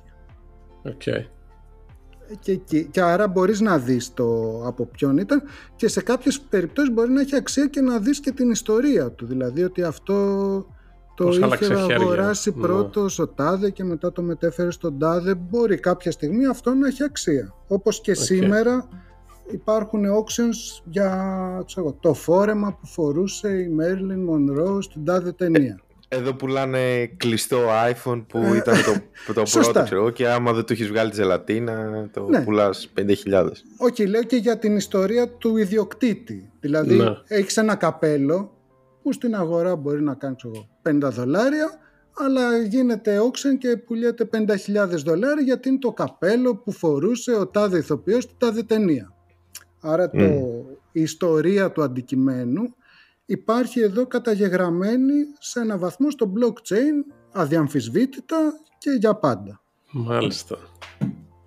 Okay. Οπότε θεωρείς ότι είναι ένα starting point για κάτι που ε, ξεκινάει και θα συνεχιστεί με την έννοια ότι μπορείς πλέον να ακολουθείς σε οποιοδήποτε ίσως ψηφιακό και φυσικό ίσως αντικείμενο να κάνεις ένα link ε, την ταυτότητά του και το πώς ε, προχωράει. Γιατί θα σου πω εγώ μια άλλη κάτι που είχα ακούσει ότι υπάρχει χώρος για αυτή τη διαδικασία. Ε, υπάρχει, να το πω αγορά, δεν ξέρω. Έχει, έχει γίνει συζήτηση σε video games αυτό το πραγμα Γιατί συνήθως σε ένα κλασικό video game, π.χ. ας πούμε ένα παιχνίδι RPG που μπορείς π.χ. να, να κάνεις loot ένα σπαθί, το κάνω εγώ, το κάνεις εσύ, γιατί είναι μέσα στον κώδικα του παιχνιδιού. Αλλά τι συμβαίνει αν δεν είναι όλα τα σπαθιά ίδια, για παραδειγμα σε μια τέτοια βάση. Έχει ακουστεί ναι, αυτό, ότι είναι το μέλλον δηλαδή ε, στα video games. Το... Ότι μπορείς να κάνεις ας πούμε generate ένα σπαθί και το παίρνω εγώ και θα μπορούσα να τσεκάρω ότι αυτό που έχω εγώ είναι μοναδικό γιατί φτιάχτηκε τότε ας πούμε μόνο το... Πέρα από αυτό... Και σκοτώθηκε το, το τάδε boss με αυτό το σπαθί ξέρω. ναι. Πέρα από αυτό το πιο σημαντικό είναι ότι αν ήταν NFT όπως το περιγράφουμε τώρα θα μπορούσες να το πουλήσεις ή αν ό,τι άλλο ναι. να το μεταφέρεις. Ναι, ναι, ναι. Εννοείται. Ήδη το Steam το κάνει αυτό. Στο ε... CSGO για παράδειγμα μεταφέρεις Αλήθεια. όπλα που μπορεί να... Ναι, μπορεί να κάνει 500.000 σε μια καραμπίνα χρυσή, ξέρω εγώ, που, έχει, που είναι tagged με κάτι συγκεκριμένο. Το, το πουλάς όμως σε τι νόμισμα; Στο Steam είναι σε κανονικά χρήματα. Α, okay. Αλλά είναι, μια, είναι κάτι που συμβαίνει. Δεν έχει σχέση με αυτό που λέμε. Απλά στο Steam παιχνίδια της Valve, όπως π.χ. Dota, όπως το Counter-Strike, ε, τα collectibles μπορούν να, ε, να τα ανταλλάξεις με χρήματα. Ναι, ναι, ναι. ναι, στο, δηλαδή π.χ. παίζω Dota και κερδίζω ένα game και μου πέφτει ένα collectible που μπορεί να είναι ξέρω εγώ, ένα skin για ένα χαρακτήρα, μπορώ να το βάλω στο marketplace και να πεις ξέρω το πουλάω 3 ευρώ. Okay. Ε, και φυσικά ότι είναι κάτι πιο σπάνιο, εννοείται η τιμή εκτοξεύεται. Ε, και υπάρχουν μερικά που είναι ένα. Ξέρω ναι. εγώ. Δηλαδή υπάρχει ένα συγκεκριμένο όπλο ξέρω εγώ, στο τάδε παιχνίδι που είναι, υπάρχει ένα μόνο, δεν υπάρχει άλλο. Οπότε μπορεί ο άλλος να το πουλήσει, ξέρω εγώ, 500.000. okay. ε, αυτή είναι η λογική. Υπάρχει μια τέτοια λογική. Είναι κάτι το οποίο λένε ότι μπορεί να είναι το επόμενο μεγάλο πράγμα ε, που θα κάνει έτσι boom οικονομικό τα παιχνίδια στα οποία τα αντικείμενα ή και οι χαρακτήρες ή και τα χαρακτηριστικά τους είναι NFTs τα οποια μπορείς πλέον να τα ανταλλάξεις, να τα χαρίσεις, να τα κληρονομήσεις στους, ε, σε κάποιον άλλο. Ε, το ενδιαφέρον με τα NFTs είναι ότι πραγματικά έχεις κάτι το οποίο είναι ιδιοκτησία σου. Και έχουμε φτάσει σε ένα κόσμο στον οποίο χρησιμοποιούμε πάρα πολλά ψηφιακά πράγματα. Δηλαδή, εγώ τώρα κατέβασα το απόγευμα για την κόρη μου audiobooks.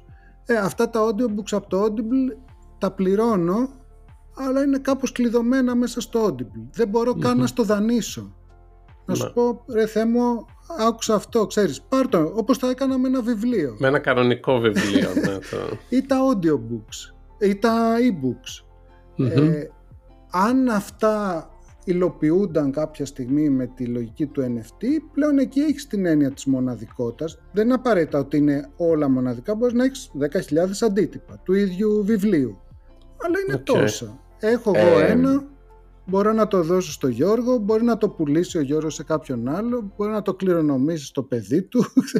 Θέλω να, θέλω να σχολιάσω κάτι πάνω σε αυτό, γιατί και αυτό έχει γίνει θέμα συζήτησης και πάλι θα πάμε στα video games. Κατά, γιατί έχει γίνει συζήτηση κατά πόσο ένα digital copy που έχεις αγοράσει ένα παιχνίδι, το έχεις αγοράσει πραγματικά. Αν δηλαδή κλείσει το Steam, το έχεις στο παιχνίδι. Ενώ αν πάρεις το δισκάκι, το CD, το DVD, το Blu-ray, τι είναι τώρα, ναι. ή την κασετούλα στο Nintendo Switch, έχεις κάτι. Δηλαδή το έχεις στο παιχνίδι. Ε, και εκεί ήταν που μπήκε πάνω σε αυτό που λέγαμε πριν, ότι αν κλείσει όμως το Steam, το το όχι στο χρυσό πιστόλι που για το Counter Strike που έχει μια αξία. Σωστά. Αν η Valve κλείσει, ξέρω εγώ. Ή μπορείς, μπορείς να το χρησιμοποιήσεις στο δικό μου παιχνίδι που φτιάξα σήμερα. Και, όλα αυτά. και κυρίως αυτό το θέμα της ιδιοκτησίας. Γιατί για παράδειγμα, είχε γίνει συζήτηση αυτή στην προηγούμενη γενιά ε, με τις κονσόλες, που ήταν και ο λόγος που πήγε άπατο το Xbox, γιατί σου έλεγε. Ε, ναι, όχι, θα σου πω ποιο ήταν το γεγονός. Ότι μέχρι και π.χ. όταν είχαμε το PlayStation 2 ή το PlayStation 3, αν εγώ έπαιρνα το δισκάκι και ερχόμουν στο σπίτι σου για Σαββατοκύριακο, μπορούσα να παίξουμε το παιχνίδι. Mm-hmm. Και είχε γίνει τότε η συζήτηση και είχε βγει το PlayStation τότε, με το PlayStation 4 και είχε πει φυσικά, άμα είσαι το δισκάκι μπορεί να πάω σε οποιοδήποτε PlayStation και να παίξεις το παιχνίδι. Το Xbox τότε είχε πει ότι το, το δισκάκι πρακτικά είναι απλά το μέσο αποθήκευσης, αλλά το παιχνίδι θα γίνεται link στο λογαριασμό σου. Άρα δεν μπορείς να πήγε να πουλήσεις mm-hmm. μεταχειρισμένο. Mm-hmm. Το άλλαξε βέβαια αυτό μετά. Αλλά όταν έγινε η ανακοίνωση, αυτό τέλος πέθανε. Δηλαδή, γιατί άμα άμα καρφωθεί αυτό, νομίζω παίζει να υπάρχει κόσμος που ακόμα νομίζω ότι αυτό ισχύει. Ότι στο Xbox δεν μπορείς να το κάνεις αυτό. Ε, ενώ με τα digital copies π.χ. δεν μπορείς να το κάνεις αυτό. Τουλάχιστον όσο τα ελέγχει η και κάστοτε εταιρεία, είτε είναι η Sony, είτε είναι η Microsoft, είτε είναι ναι. Ε, ή οποιοδήποτε. Και, είχαμε και άλλα παραδείγματα στο παρελθόν. Οι περισσότεροι μπορεί να μην το θυμούνται, αλλά ας πούμε το Yahoo τις εποχές που ήταν εξίσου μεγάλο με το Google όπως το, όπως το ναι. έχουμε τώρα στο μυαλό μας είχε μια υπηρεσία που ήταν η Yahoo Music που ήταν ένα αντίστοιχο iTunes Store, ένα αντίστοιχο Spotify στο οποίο έμπαινες και άκουγες μουσική πλήρωνες ε, με το ή νομίζω αγόραζες κιόλας κομμάτια κάποια στιγμή έκλεισε πάνω όλα αυτά ε. δεν σου έμεινε κάτι no. ε, αυτό θυμάμαι και στην Apple νομίζω που ήταν στην αρχή έτσι τα τραγούδια κλειδωμένα με DRM και κάποια φάση τα ανοίξανε και νομίζω και με έξτρα κόστος λέει για χ κόστος ναι. μπορούν να τα Κοίταξε, γενικά υπάρχει μια συζήτηση που τα NFT τέλος πάντων δίνουν μια λύση με την έννοια ότι ε, εφόσον πολλά από τα αντικείμενα τα οποία έχουμε στην ιδιοκτησία μας και τα οποία μας ενδιαφέρουν, αγαπάμε, έχουν αξία για μας είτε συναισθηματική είτε και χρηματική. Είναι ψηφιακά. Αυτή τη στιγμή κατά κανόνα δεν έχουμε κανένα έλεγχο πάνω τους. Και, σε, και η επένδυση που κάνουμε δεν μπορούμε να την πάρουμε ποτέ πίσω. Δηλαδή, αν είχες παλιότερα μια μεγάλη συλλογή από δίσκους βινιλίου και έμενες άνεργος και δεν είχες να φας, μπορούσες να την πουλησεις Τώρα δεν μπορείς να πουλήσεις τα, το Spotify, τα, ναι. τα κομμάτια ε, νομ, που ακούς. νομίζω ότι πάνω σε αυτό, επειδή ο κόσμος το ξέρει κατά βάθος και το ξέρουν και οι εταιρείες, εκεί βασίζεται όλη η βιομηχανία το, του service ότι ξέρεις κάτι δεν με νοιάζει να πάρω το δίσκο απλά πληρώνω το Spotify και όποτε θέλω θα ναι. ακούσω τραγούδι ή δεν θα πάρω την ταινία απλά θα πληρώσω κάτι και αν θέλω θα το δω και εκεί βασίζεται το Xbox με το Game Pass που σου λέει κάτι μου δίνεις κάποια λεφτά το μήνα και μπορείς να παίξεις όποιο παιχνίδι θες. Ε, και είναι μια... Οπότε σταματάς να με πληρώνεις και πλέον... Ναι, και είναι μια πολύ ωραία λύση. Αλλά ναι, μπορεί κάποιοι για κάποια πράγματα και για όλους μας δεν είναι το ίδιο. Δηλαδή μπορεί αυτό που λέμε να συμφωνώ απόλυτα μαζί σου και για τις ταινίες και για τα παιχνίδια και τα λοιπά, αλλά όταν έρθει η ώρα να συζητήσουμε για μουσική να σου πω «Α, όχι, η μουσική για μένα είναι άλλο πράγμα. Θέλω ναι, ναι τα έχω διαλέξει με προσοχή, είναι, ξέρεις, αποτέλεσμα μιας ζωής και θα ήθελα κάποια στιγμή να μπορώ να τα δώσω στο παιδί μου. Και, να, και εμένα όλα αυτά τα subscription με συνδρομές δεν μου αρέσουν καθόλου. Στα, στα, δηλαδή θέλω όταν πληρώνω κάτι ρε παιδί μου να μου μένει. Στο, ε, έστω και είναι ψηφιακό αρχείο, θέλω να το έχω κάπου δικό μου να μην μπορώ να το, ξέρεις, να το πειράξει κανείς ή να πέσει η Google και η Apple να τα χάσω. Ναι. Δηλαδή, γι' αυτό προσπαθώ πάντα να τα σώζω, δηλαδή να επιλέγω πράγματα που να μπορώ να τα σώσω, τα αρχεία. Το... OK. Okay. Αυτά ε... είναι. Τα... Και, α, στα NFT τώρα εντάξει, μπορούμε να λέμε για... υπάρχουν και συζητήσεις που πιστεύω ότι θα πάμε προς τα εκεί ότι το επόμενο βήμα είναι να συνδέσεις φυσικά αντικείμενα με NFT. Δηλαδή θα μπορούσε να πεις ότι η πινακίδα κάθε αυτοκινήτου είναι ένα NFT. Και αυτό μπορεί να σημαίνει ότι είναι πολύ πιο εύκολη μεταβίβαση, να διαπιστώσεις σε ποιον ανήκει, να, δεν ξέρω, να τη χρησιμοποιήσεις κάπως διαφορετικά, να την κάνεις suspend για λίγο να, και να μην πληρώνεις ε, τέλη κυκλοφορίας. Δεν ξέρω τι μπορεί να σημαίνει αυτό. Ή ο, ο τίτλος ιδιοκτησίας σε ένα ακίνητο. Ε, Έχω μια πορεία σε αυτό, φιλοσοφική πιο πολύ. Γιατί αυτή η τεχνολογία που ουσιαστικά μας επιτρέπει να έχουμε να επιβεβαιώνουμε την αυθεντικότητα ή να πιστοποιούμε ουσιαστικά κάτι χωρίς να χρειαζόμαστε κάποια αρχή. Γιατί δεν έχει εξαπλωθεί πιο πολύ. Ενώ σαν ιδέα ακούγεται ιδανικό έτσι, δηλαδή ένα συμβόλαιο, μια, ένα αρχείο, μια πινακίδα, ένα νόμισμα. Δηλαδή δεν χρειάζεσαι κάποια αρχή να το ελέγχει.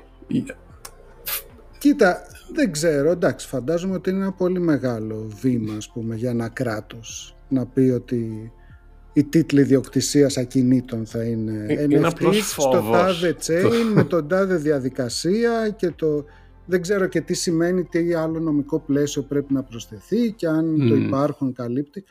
Και σίγουρα αν είναι μια τέτοια διαδικασία δεν θα είναι θα είναι decentralized ως προς τη βάση και το ας πούμε το τεχνολογικό υπόστρωμα αλλά σίγουρα θα πρέπει κάπου το κράτος, δεν ξέρω, κάποιο γραφείο, κάποιος υπάλληλος να σου κάνει issue αυτό το NFT που λέει ότι ναι, το σπίτι αυτό, το οικόπεδο αυτό είναι δικό σου. Αυτά είναι τα όρια του, αυτό είναι τα χαρακτηριστικά του.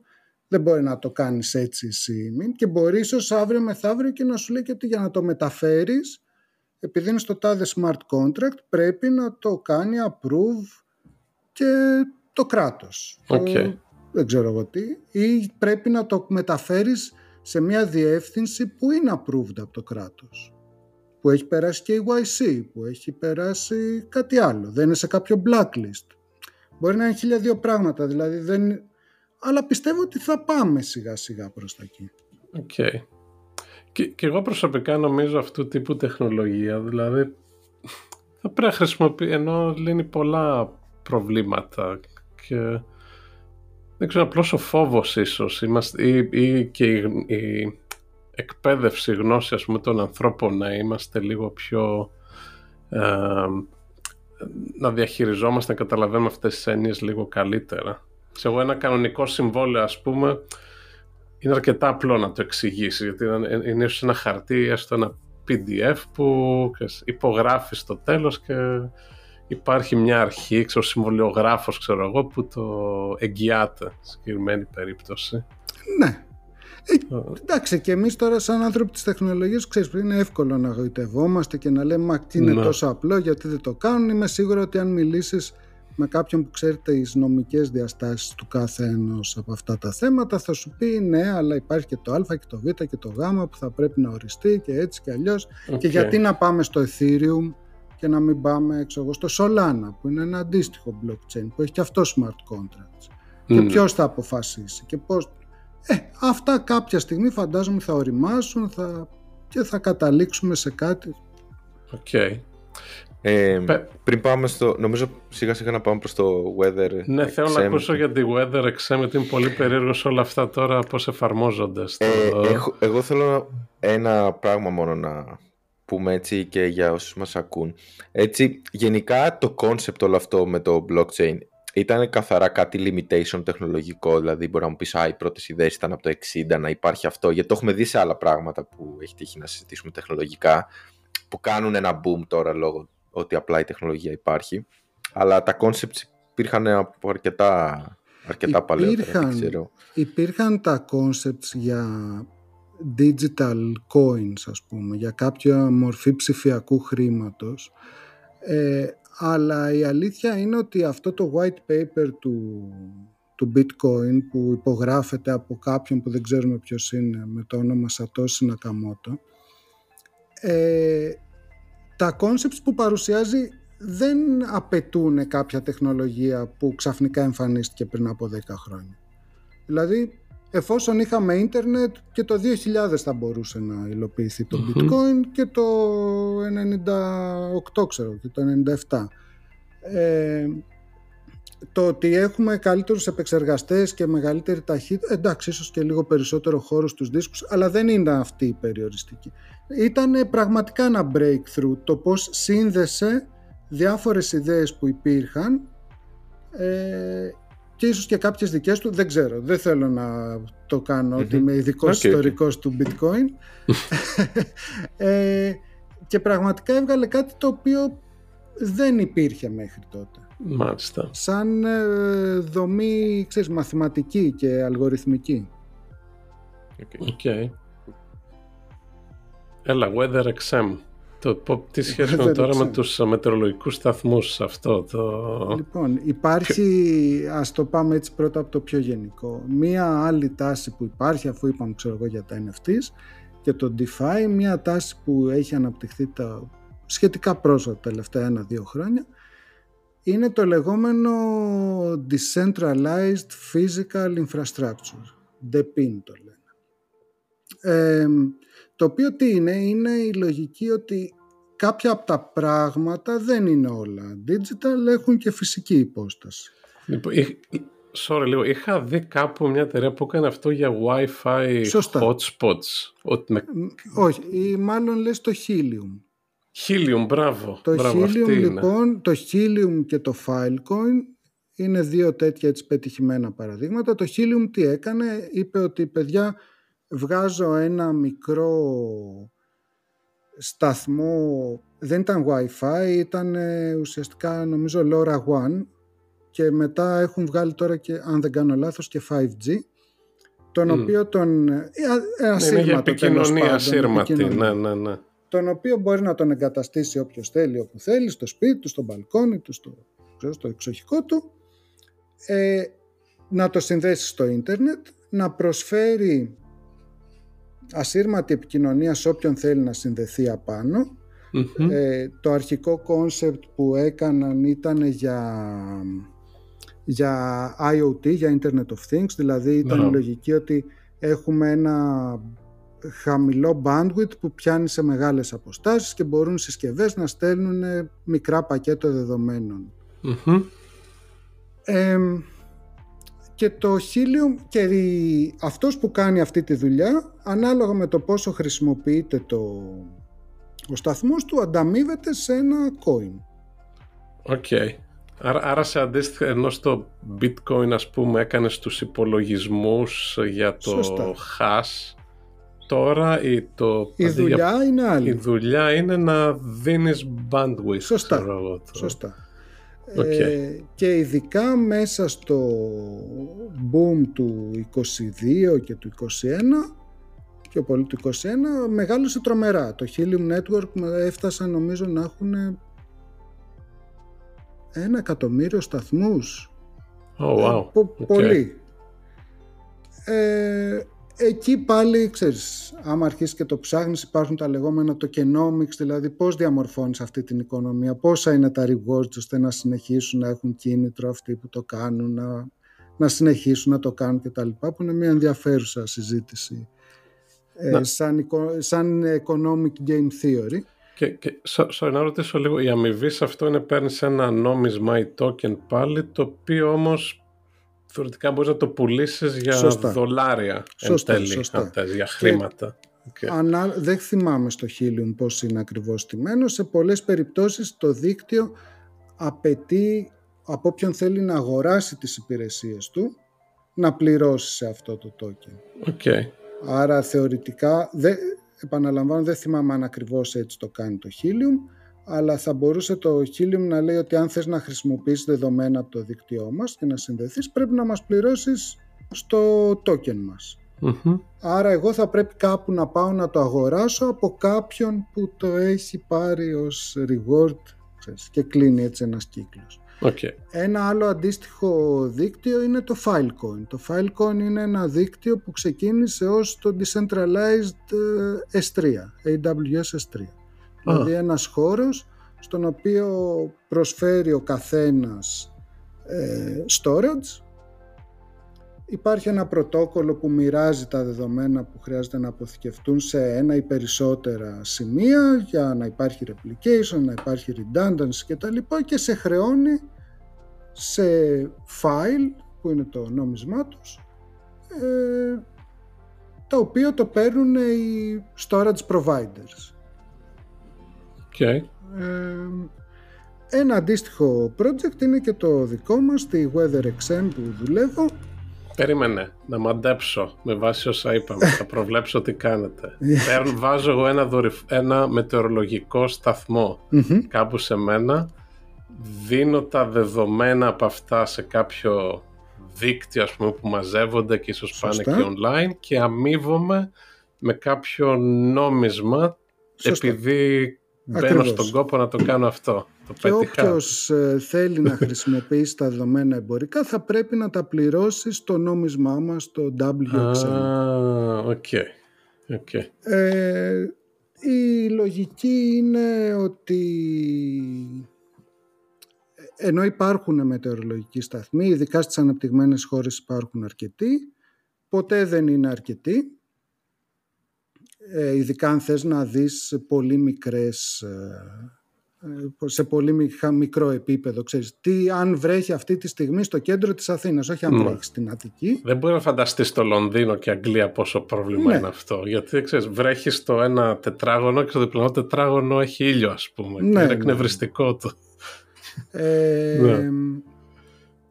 Και, και σε χώρες που δεν είναι ανεπτυγμένες, στις αναπτυσσόμενες χώρες, δεν υπάρχει καν το δίκτυο που υπάρχει στο, στον ανεπτυγμένο κόσμο. Δηλαδή, αν δεις ένα χάρτη παγκόσμιο με τους σταθμούς που υπάρχουν σε όλο τον κόσμο, ε, υπάρχει μια ζώνη που είναι Βόρεια Αμερική, Ευρώπη, ε, λίγο Νότια Αφρική, Αυστραλία και όλα τα άλλα είναι πολύ σκόρπια, πολύ λίγοι σε σχέση με, το, με τους υπόλοιπους. Δηλαδή Αφρική και τα λοιπά δεν έχουν. Ε, ευελπιστούμε ότι αυτό είναι ένα μοντέλο που επειδή σου επιτρέπει σε κάποιον με ένα μικρό κόστος να κάνει μια επένδυση που θεωρητικά αν όλα πάνε καλά θα το αποφέρει και ένα σταθερό revenue, εισόδημα, ε, ότι μπορεί να αναπτυχθεί ένα παγκόσμιο δίκτυο σταθμών το οποίο να έχει πολύ καλά δεδομένα.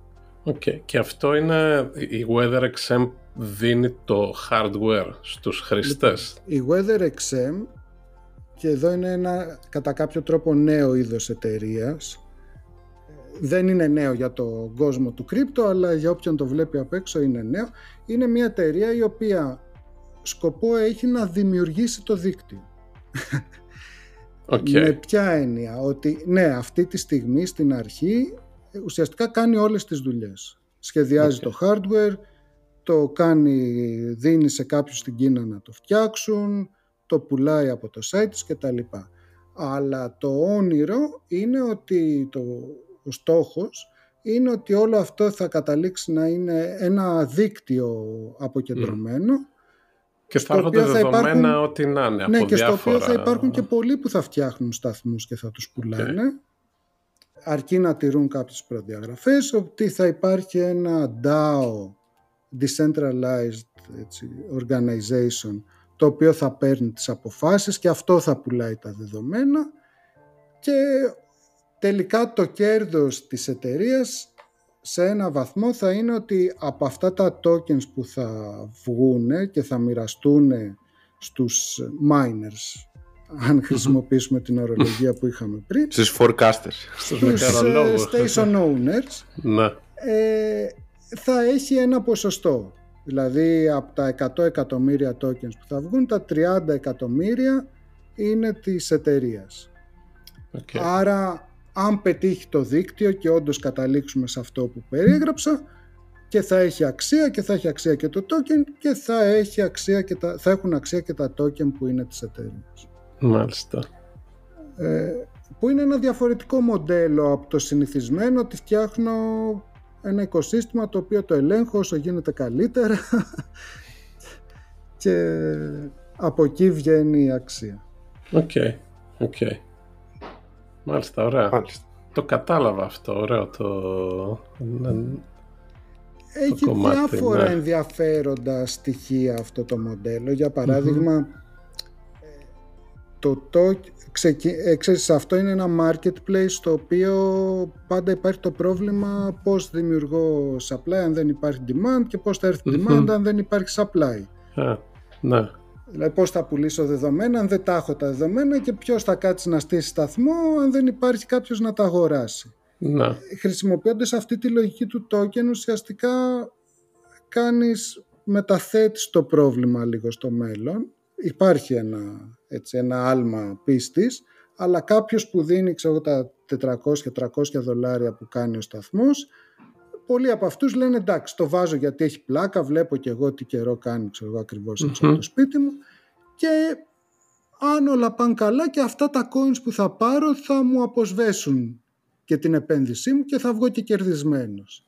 Άρα κάνουν αυτή την επένδυση που σε ένα συμβατικό μοντέλο θα πρέπει η εταιρεία να σηκώσει λεφτά και να πει θέλω να στήσω 100.000 σταθμούς, θα κοστίσουν δεν ξέρω, 50 εκατομμύρια, χρειάζονται 50 εκατομμύρια από τους επενδυτές για να κάνουν αυτή τη δουλειά. Mm. Εντάξει, δεν έχει πολύ διαφορά από το... Μάλλον φιλοσοφικά είναι αντίστοιχο με μια startup που δίνει μετοχές ε, σε early investors δηλαδή. Δηλαδή σε, σε ένα normal μοντέλο ξέρεις, θα δίνα εγώ ξέρω, χίλια δολάρια θα έπαιρνα κάποιες μετοχές και μελλοντικά θα έπαιρνα κάποια αξία αυτές να μπορώ να πάρω τα λεφτά πίσω. Απλώς τώρα είναι τα tokens ουσιαστικά. Ναι, τα... και σου ε, το επιτρέπει... equity είναι το tokens. Ναι. ναι, και σου επιτρέπει να το κάνεις σε μια κλίμακα που δεν ήταν δυνατόν πιο πριν. Δηλαδή δεν μπορούσες να έχεις 100.000 επενδυτές που θα βάλουν από 500 δολάρια ή 300 δολάρια. Ε, εδώ μπορείς. Δεν είναι επενδυτές, εντάξει, δεν είναι ακριβώς επενδυτές, δεν είναι, δεν είναι equity και τα λοιπά, αλλά υπάρχει τέλος πάντων ένα μοντέλο που επιτρέπει να γίνει αυτή η ανάπτυξη. Οκ, okay. μάλιστα. Και η εταιρεία έχει και μετοχές παράλληλα, είναι, είναι δομημένη σαν κανονική ναι, εταιρεία. Καλά, η εταιρεία είναι μια κανονική εταιρεία με μετοχές. Okay. Μάλιστα. Ωραία. Ωραία. Αυτό, ε, δεν, δεν ξέρω πόση ώρα εγώ. μιλάμε εντωμεταξύ. Αρκετή. Εντάξει. Ναι, αρκετή, ναι. Έχει ξέφυγε λίγο, αλλά ήταν πολλά έτσι που, Εντάξει, μπορούμε να που είχαμε να συζητήσουμε. Ώρα. Καλά, ναι, εννοείται. Μπορεί να, άνετα έβγαινε κι άλλο επεισόδιο που να μιλάμε άλλο τόσο. Ε, υπάρχουν τα DAO που είναι τα Decentralized Autonomous Organization που τα token χρησιμοποιούνται ας πούμε για voting. Να τα, τα cliffhangers. υπάρχουν, πλέον έχουν αρχίσει και εμφανίζονται κάποια social networks, υπάρχουν, υπάρχει το identity ως ιδέα, υπάρχουν διάφορα πράγματα που ξέρεις, αν okay. έχεις μια, ένα πράγμα το οποίο μπορείς να εμπιστευτείς και το εμπιστεύονται όλοι, μπορείς να χτίσεις πάνω σε αυτό. Ναι, αυτό είναι η βασική αρχή, μάλιστα. Ωραία Παναγιώτη, ευχαριστούμε πολύ. Ναι, αρκετή ώρα μιλήσαμε και ωραία πράγματα Εγώ σας ευχαριστώ πολύ. Ωραία. Το ευχαριστήθηκα.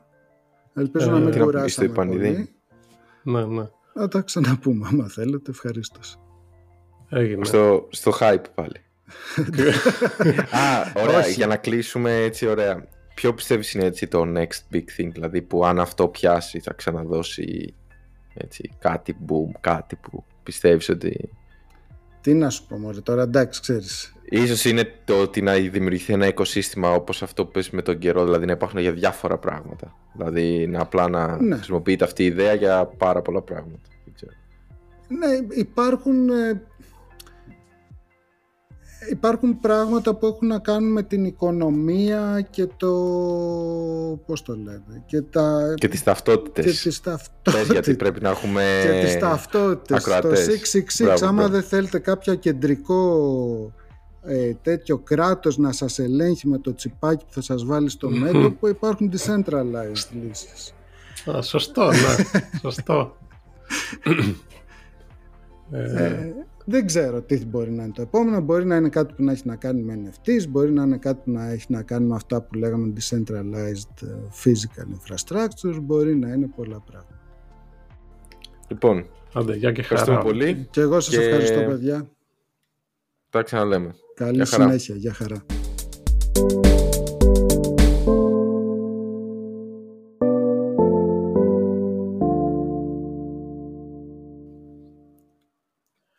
Έχω μια ιστορία με το bitcoin από παλιά, δεν θέλω να την έχω πει στο podcast. Το... Όταν είχε, πρωτο... είχε γίνει το πρώτο, όχι hype, εκεί γύρω στο 11-12 ήταν που βγήκε ότι υπάρχει και ένα bitcoin. Είχα, είχα πάει σε ένα site να αγοράσω κάτι και πέραν bitcoin και το έκανα από ακαδημαϊκό ενδιαφέρον. Και τότε βέβαια η τιμή ήταν πολύ χαμηλή. Είχα αγοράσει, ξέρω εγώ, 10 bitcoin, 12 και αυτό που να πληρώσω είχε, ξέρω εγώ, 9 κάτι, 9... Ε, το έκανα το, το, το transaction, ας πούμε, έμεινε εκεί για χρόνια και μετά το... πριν 2-3 χρόνια που φτάσε το ένα bitcoin να έχει, ξέρω 30-40 χιλιάρικα. 60. 60. 60, μπράβο. Λέω ρε, είχα κάτι ρέστα, κάνα bitcoin. το οποίο... Τα ψηλά.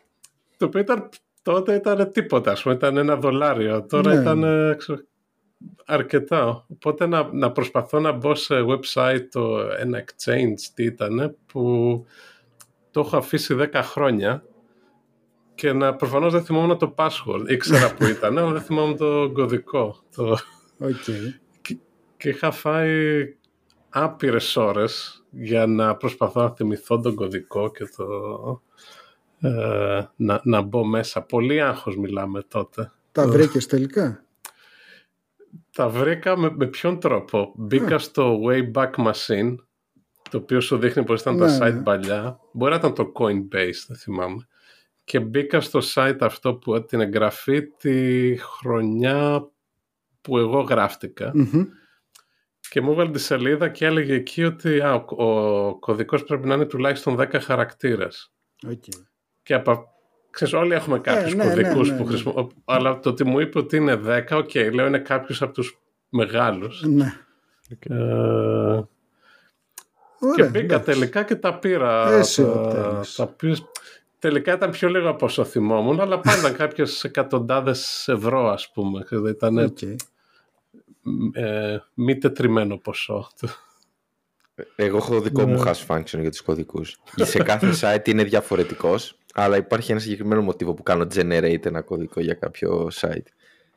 Οκ, okay, okay. μην μας το πεις. Μην μας το πεις. Ε, το